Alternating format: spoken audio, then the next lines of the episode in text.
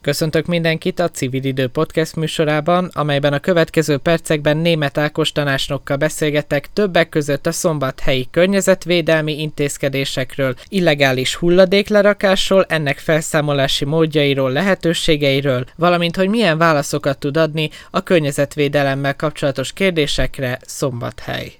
Picit összegezzük azt, hogy a koronavírus járvány előtti időszakban, illetve azóta milyen intézkedéseket hozott a városi önkormányzat környezetvédelemben, vagy akár környezetszépítéssel kapcsolatban, mert annak ellenére, hogy ugye mostanában ez a téma viszi a primet minden téren, akár közvélemény terén, média terén, vagy akár költségvetési téren, hiszen mindenre kihatott a koronavírus járvány. Mik azok az intézkedések, amelyek elindultak és jelenleg is tartanak? Ugye, ami már a kampányban is az egyik fő pont volt, az ugye az 1000 fa projekt, ami azt gondolom, hogy azért ilyen volumenben már remélhetőleg, hogy látható eredményt is ér el, illetve kerestük azokat a pontokat. Ugye felmerült, hogy miért kerül ilyen sokba.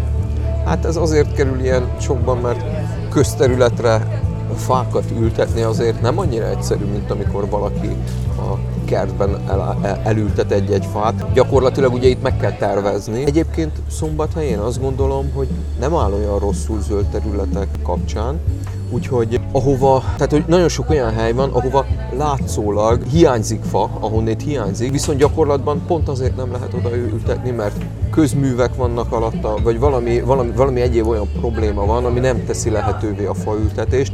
Ugye ezeket mind-mind meg kell vizsgálni, meg kell tervezni, tehát, hogy ennek a tervezési szakasza lezárult, megvannak a helyszínek, az ezer, több mint ezer helyszín, nyilván, hogyha még kis ráhagyással dolgozunk, és hogyha jól tudom, akkor a közbeszerzési bírálóbizottság előtt van már maga az a pályázat.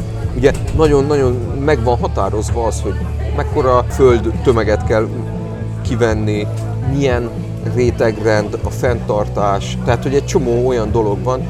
Nyilván ugye itt nem suhángokat fogunk telepíteni, hanem megvan, hogy milyen, mennyi idős fákat kell azoknak, milyen védelmet kell biztosítani, hogy megmaradjanak, illetve a fapótalásokat. Tehát, hogy ez ilyen, ilyen nagyon-nagyon-nagyon ki van találva, és nagyon, nyilván ugye ez mind-mind emeli a költségeket, de ezeknek van értelme. Ugye amikor egy átgondolt, megtervezett folyamat van. Úgyhogy ez, a, ez, ez a, az egyik a legfontosabb. Illetve én még mindenképpen idehoznám a, a Vigyázzunk Együtt Szombathelyre. Ugye ez az a projekt, aminek a keretein belül gyakorlatilag a képviselők lettek felkérve szemétszedésre. Ugye itt valójában én azt gondolom, hogy azon túl, hogy egy bizonyos területet megtisztítanak ezek a kis csapatok, sokkal fontosabb szemléletformálás, mert előbb-utóbb oda kellene eljutni, hogy ne dobálják el a szombathelyiek a szemetet, és ez pedig csak szemléletformálásnak a segítségével fog működni.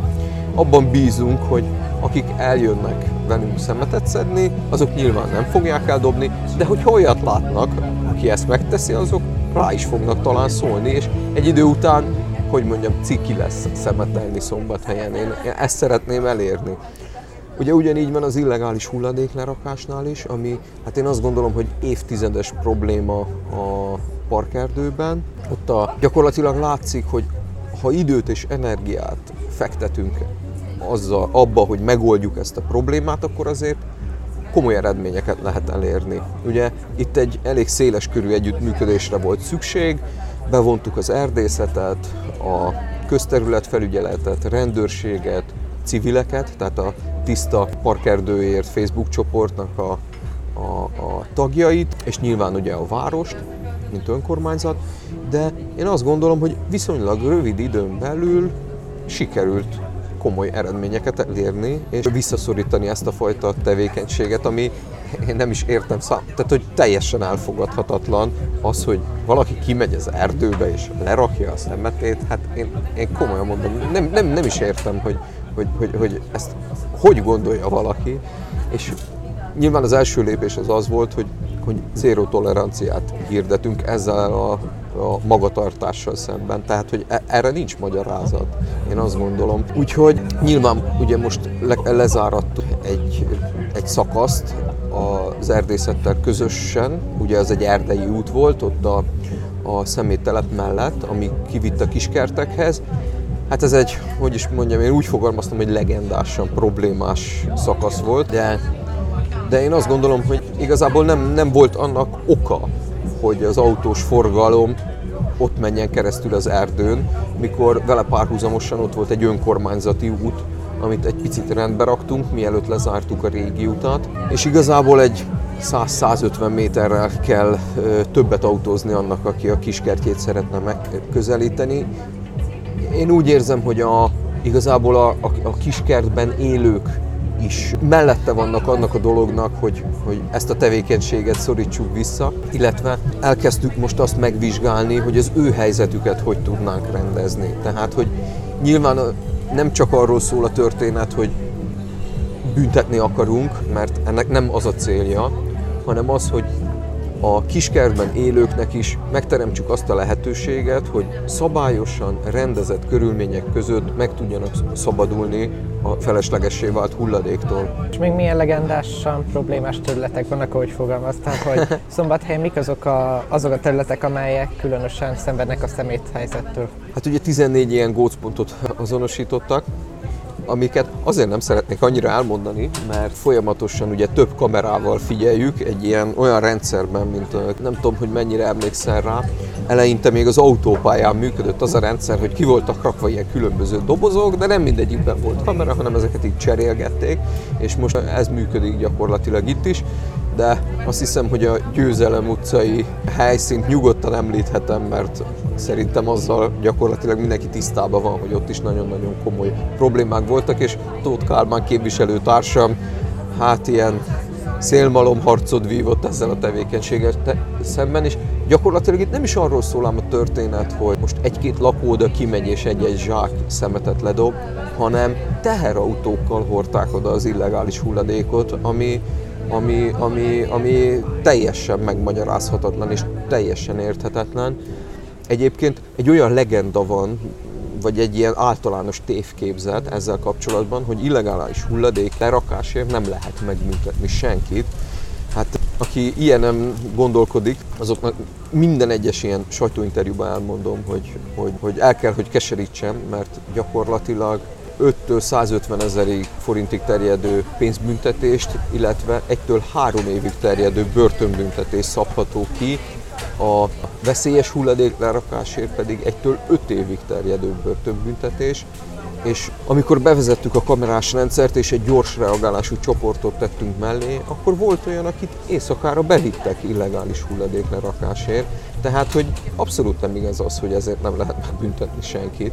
Való igaz, hogy tettenérésre van szükség, de kiépítettük azt a rendszert, aminek a segítségével ezt el, meg tudjuk valósítani a tettenérést. Tehát, hogy és ebben az esetben nagyon komoly büntetések vannak. És általában még szombathely, ami mostanában problémás szokott lenni környezetvédelmi szempontból, az ugye a levegő minősége. Többször is volt ilyen probléma. Ez főleg annak köszönhető, hogy ugye az elmúlt években hihetetlen mértékben megnövekedett az autók száma szombathelyen, Egyrésztről amiatt, mert ugye a különböző lakóparkoknak a kiépülésével sokkal nagyobb számban jelentek meg az autók, és ugye ezzel közlekednek a városban. Ezzel ellen mit tud tenni a város? Olyan szerencsés helyzetben vagyunk, hogy a előző városvezetés még nyert egy, egy, egy pályázatot, ezt a SAMP nak nevezett, vagy rövidített pályázat, ez a, fenntartható városi mobilitási terv. Ez gyakorlatilag arról szól, hogy pontosan egy picit megnézni, hogy mik azok a pontok, ahol gyakorlatilag a felesleges autózást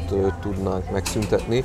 Ugye gyakorlatilag, gyakorlatilag én azt érzem, hogy ma Magyarországon, de talán Európában is a legtöbb nagyváros szenvedettől a problémától, ugyanis főleg Magyarországon a rendszerváltás kapcsán Például meg, megszülettek olyan intézkedések, csak hogy egyet mondjak, mint például a szabadiskola választás, ami elsőre egy ilyen nagyon pozitív és nagyon, nagyon szabad és liberális gondolatnak hat, viszont van egy olyan következménye, ha nem körzetes iskolába iratják a gyereket, akkor gyakorlatilag előfordulhat az, hogyha valaki a homokúton lakik, és reggel körbeutózza az az egész várost, mert három gyereket három különböző iskolába visz, mert van, aki a zenében tehetséges, van, aki két tannyelvűben jár, illetve van, aki sportiskolába, és ennek egy olyan nem várt hatása volt, hogy egy, egy, egy erős forgalomnövekedés alakult ki emiatt. De hát még Egyébként nagyon sok nyugati országban ez nem így van, tehát hogy ott nagyon-nagyon Amerikában, Angliában, egy csomó helyen már az ingatlannak az árába be van árazva az, hogy melyik körzetes iskolába tartozik. Tehát, hogy rosszabb környékeken, rosszabb iskolának a vonzás körzetében olcsóbbak az ingatlanok. Tehát, hogy ilyen szinten, ilyen szinten nem mindegy az, hogy ki milyen környéken lakik, és ilyen szinten szigorú ez a rendszer, hogy nem nagyon van átjárás a körzetes iskolák között. De mondhatnám azt is, hogy nyilván az utóbbi 30-40 évben én nagyon leginkább a kis lakótelepről tudok beszélni, ami ugye 80-ban épült, Akkoriban minden lakó lépcsőházban egy-két autó volt. Most meg minden családban van egy-két autó. Nyilván ez egy olyan, olyan növekedés, ami, amire előre nem látható, előre nem tervezett volt, és most gyakorlatilag a parkolóhelyek hiányától szenvednek ezek a lakótelepek, illetve az egész város a, a közlekedési, közlekedési rendszert kell újra gondolni, és ez a projekt ez erre alkalmas, hogy egy átfogó felülvizsgálatot csináljon. Egyébként ez, ezek azok a projektek, ami gyakorlatilag másfél évig tart, mire egy olyan dokumentum előáll, ami minden aspektusból megvizsgálja, hogy milyen lehetőségei vannak, illetve egy olyan, olyan vezérfonalat ad a jövőben, hogy milyen irányú fejlesztések azok, amikkel érdemes beavatkozni ezen a területen, és nem egy ilyen adhok módszerrel történnek a dolgok. Tehát ezek azok a dokumentumok, amik nagyon sok időt, energiát elvisznek, utána nagyon-nagyon kevés embert érdekel, de hosszabb távon, akár tíz éves távlatban is ezeknek a segítségével talán sikerül javítani ezeken a helyzeteken. Én azért értem, hogy politikailag miért nem fordítottak túl nagy energiát eddig bele, de azt gondolom, hogy, hogy a város szempontjából ezek, ezek, ezek nagyon fontosak, és hát lehet, hogy már a utánunk következők fogják élvezni igazából a hasznait, de el kell kezdeni ezeket a munkákat. És ugyanilyen például a, a környezetvédelemben a SZEKAP is, ugye az pedig a fenntartható energia és klíma akcióterv.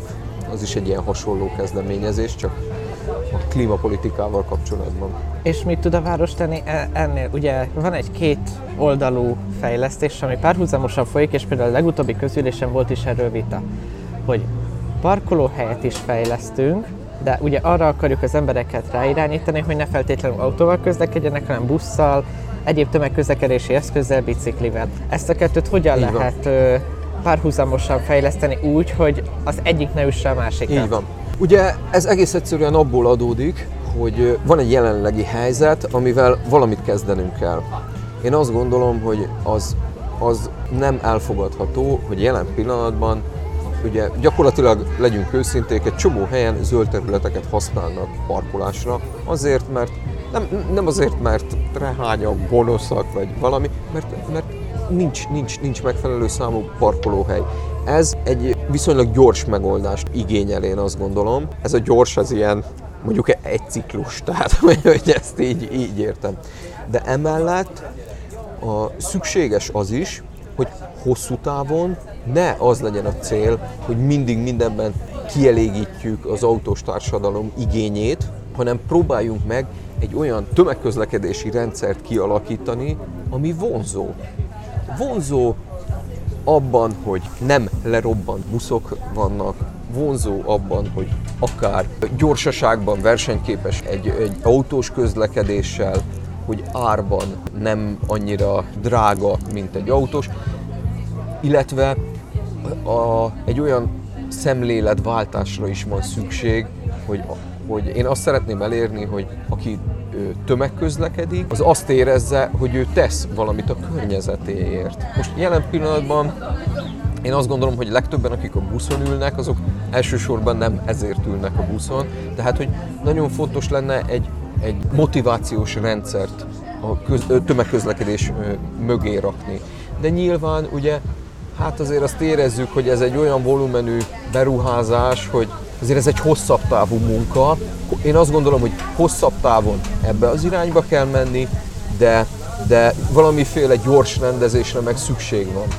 Tehát az elmúlt percekben német Ákos tanácsnokkal beszélgettem a Civil Idő című podcast műsorban szombathelyi környezetvédelmi kérdésekről. A felvétel 2020. szeptemberében készült szombathelyen, készítette a H Plus Média szerkesztőségi csoportja, szerkesztő Simon Ádám.